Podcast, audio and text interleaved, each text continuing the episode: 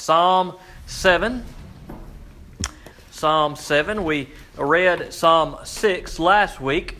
And and as we read Psalm 6, I really kind of focused on it as, as being a psalm of, of repentance. That, it, that, that is, there was some sin that had been committed. And, and that's kind of how I, I read the text, and that's kind of what God laid on my heart. Maybe that's just what I needed to hear. But, but I also think it's worth saying that it, it's possible that the text uh, could have also been talking about enemies coming against the psalmist there. So uh, that's, that's another uh, uh, uh, option as, as to what it could be saying. But I tend to lean toward the fact that it was talking about uh, some sinfulness that had been committed, and, and the psalmist there was asking for mercy from the Lord.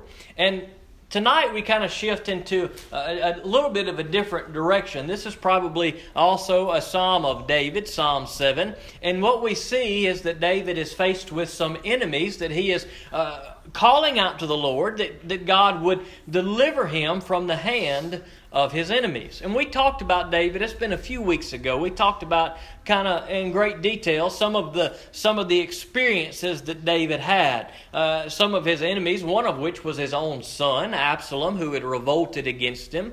Another of David's enemies, as David was was a young man, uh, as he was getting ready to go into the kingship. Before David went in, the prior king was Saul, and Saul was attempting to kill uh, David, and so David was on the run in those two situations that we know of for sure, and we have a great detail of those in Scripture. And so uh, I don't know exactly what the situation uh, would have been in David's life when this psalm was written, but whatever the situation was, there was an enemy that was coming against David. So let's pray and then we'll look at the text.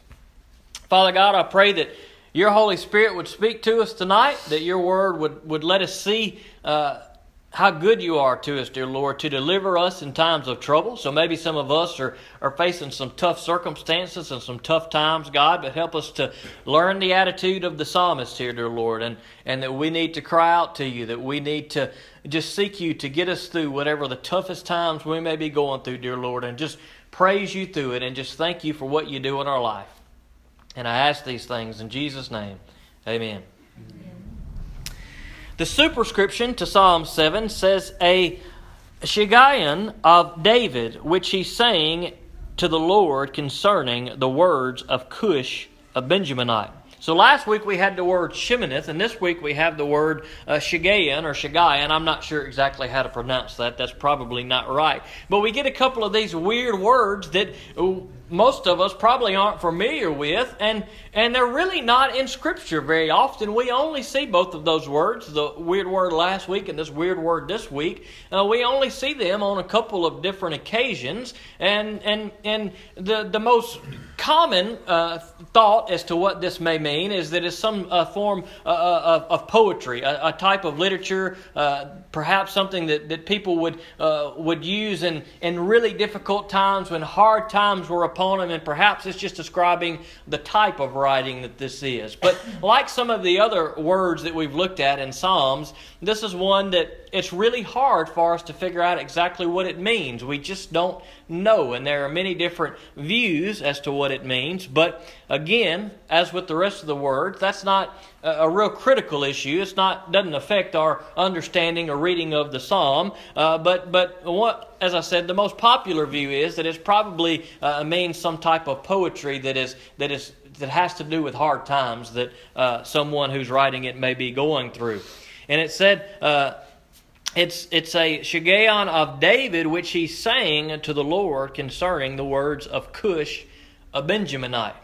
Again, this, this, this Cush, a Benjaminite, there's not a whole lot that we have to go by. We don't really know who this Cush is. Uh, some would say that it is a reference to King Saul, and it very well may be. It could be uh, perhaps someone who works for King Saul. And these words that are being talked about, the words of, of uh, Cush the Benjaminite, were perhaps something that were getting David in trouble. Perhaps he was bringing reports to Saul. Perhaps this was uh, something totally unrelated. But whoever Cush was, it was causing problems for David. These words that were being spoken by Cush were, were, were, were obviously weighing heavily on David and the circumstance that he was in. And so David was singing this psalm to the Lord, a psalm for justice to be served. Verse 1 Yahweh, my God, I seek you, refuge in you.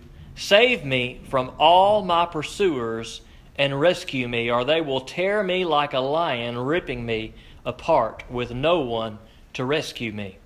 Now, David would have knew uh, far too well what it means to be pursued. Uh, he, he fled for, for a long time when he was fleeing for Saul, from Saul, and he knew what it was like to have to kind of hide and make sure that he was staying in safety so his uh, life would be preserved, so that he could, he could uh, be safe from Saul. And again, he had to do it later on uh, from Absalom. He was on uh, the run for a little while. And so, whatever the situation was in David's life, we know from the other text that David knew knew exactly what it was like in the most toughest situations to be chased by your enemy. And so he knew there was nowhere else that he could go, and so he was going to the Lord. He said, God, I need you to be my refuge. He needed God to be that, that security for him, that protection for him, that stronghold that he could go to to know that he was going to be protected and delivered from his enemies.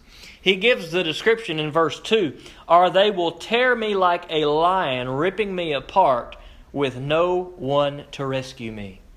He says, Look, God, if you don't come rescue me, my enemies are going to have their way with me. They are going to destroy me because there will be no one else to save me, Lord, if you don't come and you don't rescue me. Now, hopefully, I hope, I'd like to thank everybody in here realizes that, but if you don't, I want to remind you that there is no one in this world, there is no thing in this world that can rescue us from our situations, whether it be sin that we have committed or whether it be an enemy that is coming against us. Uh, there is no one in this world that can deliver us except for the Lord alone. It is the power of God that we need to turn to in our difficult times. Whether we have sinned on our own or whether an enemy is coming against us, not because of any of our own doing. Whatever situation we may find ourselves in, it is the Lord that we need to seek refuge in, to know that if the Lord doesn't save us, if the Lord doesn't come to our rescue, that we are going to be in a bad shape. And so we need to trust in the Lord and know that He is there for us. It doesn't mean that everything's always going to be perfect, but we need to be reminded sometimes to know that, hey, even if we're in the middle of a tough time, we may have uh, been facing our enemies for a long time. David's uh, situation didn't end instantly. He was on the run for a long time. He was facing his enemies for a long time, and it wasn't a, a one time thing. It wasn't a, that's over with. Now I'm never going to have to experience it. And it's the same in our life. God will be with us through the tough times. Oftentimes we feel His presence and His security, but that doesn't always mean that our situation gets better instantly. But He does sustain us many times and get us through and keep us strong and keep us encouraged so that we won't give up because we put our hope in Him and know that He can pull us through. he uses the illustration of, of his enemies being like a lion ripping him apart. Now, a lion is a pretty ferocious animal. I don't know if you guys ever watch like Discovery Channel and these shows that come on. I don't know, Planet Earth. Michelle and I have been watching that. There's a new series, Planet Earth 2, and they go all over the, the, the, the planet and just go to places and show you animals and bugs that you never even knew existed. It's unbelievable. It's a great show if you care to see some, some awesome animals and awesome places. But sometimes on that show, uh, they, will, they will follow lions around, and you will get to see these big, huge, just massive, ferocious lions, and they get these amazing shots of, of their just huge, massive teeth, and they'll be chasing their prey, uh, prey that sometimes is much bigger than them. But these uh, mighty lions, oftentimes we see on these on these uh, nature shows, we see just how powerful and how scary they can be. But a lion is only scary if if the lion is trying to attack you. You'd feel you you wouldn't feel too comfortable if there was a lion trying to attack you, but if there was a lion trying to protect you, you'd feel very comfortable. And that's kind of what I thought about when I was reading these verses, because it says in in in, in the Bible that, that that our enemy Satan is is like a lion He's, he, he's always roaming around looking for someone to devour. And in that instance, when we think about a lion trying to devour us, it, it, it, it may bring a little fear to us. But you know who else is referred to as a lion in Scripture? Our Lord and Savior Jesus Christ. And so if, if, if, if the enemy is a lion trying to devour us, we have a lion of our own who is, who is willing to step up and fight back. And so that should give us some encouragement and some hope to say, I'm not alone. We do have this enemy that's always coming trying to attack us to get us to give in to sin and to and to and to get off track from the Lord. And he's he's constantly bringing these attacks. And how could we fight off a lion on our own? We couldn't do it. But praise the Lord, we don't have to. Praise the Lord that we have a lion of our own in Jesus Christ. He is our lion and our lamb, and that is who we call to when our enemies come against us. Whether it's through temptation or whether it's a real physical enemy who may be coming against us to bring harm to us. And David used this strong illustration to say, Look, this is what my enemies are like. They're like a lion wanting to rip me apart. Verse 3 Yahweh my God if I have done this, if there is injustice on my hands, if I have done harm to one at peace with me, or have plundered my adversary without cause, may an enemy pursue and overtake me. May he trample me to the ground and leave my honor in the dust. And so David is saying, Look, look, Lord, you are a, a righteous judge, dear Lord. So look at my life and examine. He's, he's not by any means saying that he's perfect. I don't think that that's at all what David's trying to imply. But as his enemies are coming against him, he's saying, Look, God is a, is a, is a righteous and, and just judge. Look and see what I've done. I've treated my enemies fairly. He says, If I haven't treated my enemies fairly, then let them come and let them just, just, just dishonor me. Just let them kill me and send me to the dust dust and be done with me. But he's making a point that I've been good to my enemies. And we see that as we read through the life of David. We see that his son Absalom, uh, some of the ones that were with him, they wanted to kill his son Absalom, but David said, Look, don't kill him. I don't want you to kill my son. David had an opportunity where he could have killed Saul, but he didn't do so. He said, Look, I'm not going to do it. Even though you've done evil against me, you are still the king that God appointed, and I am not going to rebel against you. That's what David said about Saul. And Saul was just evil as he could be to David, trying to kill him. And David showed a lot of restraint. And when we see these verses where, where David is making his case saying, Dear Lord, you know that I haven't done wrong to my enemies. You know that I haven't overstepped my boundaries or done something wrong. If I have, then I should pay the price for what I've done to my enemies. But he's saying, Righteous Lord, look at me and see my situation and deliver me from this situation. Verse 6 Rise up, Lord, in your anger. Lift yourself up against the fury of my adversaries. Awake for me you have ordained a judgment. Now, last week in Psalm 6, we see the psalmist saying, Lord, uh, turn from me in your anger. Don't, don't discipline me uh, with your wrath during, during your anger. But now we see just the opposite. David saying, uh, Lord, in your anger, uh, bring justice to these, these adversaries, these enemies, those who have come against me. Uh, look at what they're doing and, and, and bring your wrath upon them and bring justice uh, to, to me and to those who have done wrong he said, You have ordained a judgment. Now, in the context of what's going on here, I think David's probably talking about a, a, a, more immediate judgment. That is something that's going to happen in the near future. But that should also cause us to look toward the ultimate judgment. And perhaps that's what David is pointing to. Perhaps the Holy Spirit led him to use just this language, not only for the moment, but also pointing us to uh, God's ordained judgment. That is the ultimate day of judgment. That is where God brings justice to all the wrongdoing. God blesses the righteous and God brings his wrath on the wicked. And that's what David is praying for here.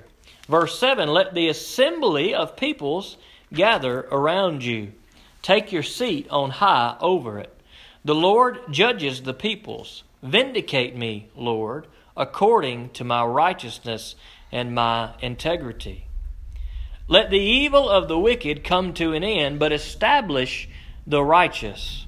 The one who examines the thoughts and emotions is a righteous God. My shield is with God. who saves the upright in heart.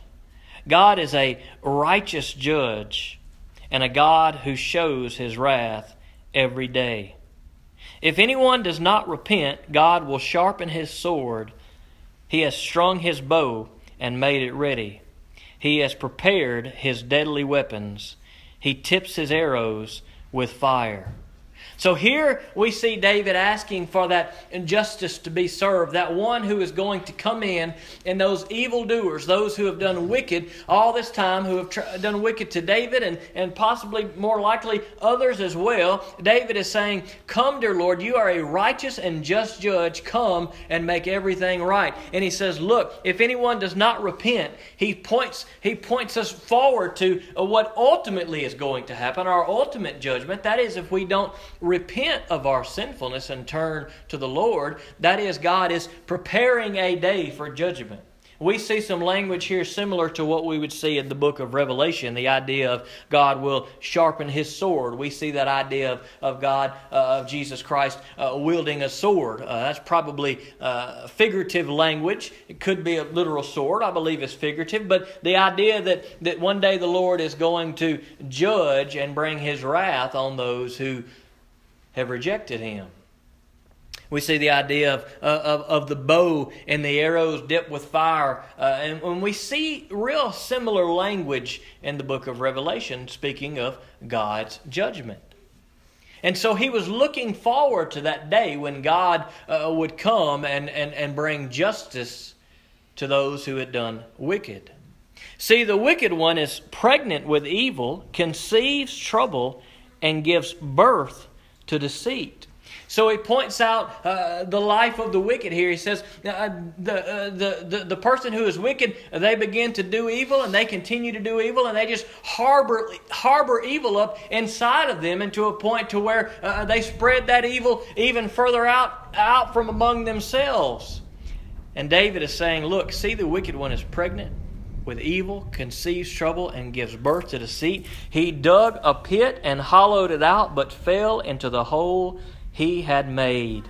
His trouble comes back on his own head, and his violence falls on the top of his head. He's saying these have, have done evil for so long. They are, they are continually doing evil. They are probably making others be tempted to do evil and give in to evil. He said, but, but ultimately the evil are going to fall into their own trap. And he closes in verse 17. He says, I will thank the Lord for his righteousness. I will sing about the name of Yahweh, the Most High. He ends with some praise there. He's seeking the Lord to deliver him, and, he, and he's asking God to deliver him from those who are wicked so that justice will be served. And he ends with a praise to the Lord. Michelle and I, we watch Walker, Texas Ranger every night, and boy, that is justice being served right there. Because those bad guys, they come, and it, and all throughout the show, you do see them doing all these evil things. They kidnap a kid, they they they they kill people, they do all this this just bad, gnarly stuff. And Walker, you know, he's a pretty patient guy, and he goes and he tries to to be nice to them, and he's he's pretty stern with them. But then at the end, they always want to fight him. They, uh, they, every one of them is as dumb as they can be. And Walker says, "Are you sure you want to do this?" And they're like, "Oh yeah, I want to do it." And then they they bow up like that, and then he does one of those. He does one of those spinny kicks like that, and then they just go flying through the windshield of a car. And then you're happy because you're like, "Yes, justice has been served." Those bad guys have come to do all this stuff, and Walker tried to give them a chance, but they just wanted to fight it, and they paid the price for it. And Chuck Norris is a pretty cool guy, but God's an even cooler guy. And if Chuck Norris can do that to the bad guys, if Chuck Norris can, can take them out with a spinny kick, think about what our Lord can do on the day of judgment when the wicked will stand before him. It'll be a lot worse than a spinny kick. You'll go to a lot worse place than through the windshield of a car. But there's coming a day when David's prayer, which it may have been answered in his day in the context of this writing, but there's coming a day in the context of, of all things in which justice is going to be served. Are we going to be those who are like David, who are seeking the Lord to be delivered? Or are we going to be the enemies of the Lord that David's talking about here? Those who live in wickedness and evil and reject the Lord, and all they have to look forward to is the day of God's judgment. justice is going to be served. But through Jesus Christ, we can be on the right side of justice. Through Jesus Christ, we don't have to be devoured by our enemy who is Satan, but we have a, a, lion of our own who will stand there, who has stood there, who has been nailed there to the cross so that we can have a victory. And that's a pretty good lamb to be fighting on our side to bring justice and peace. Let's pray.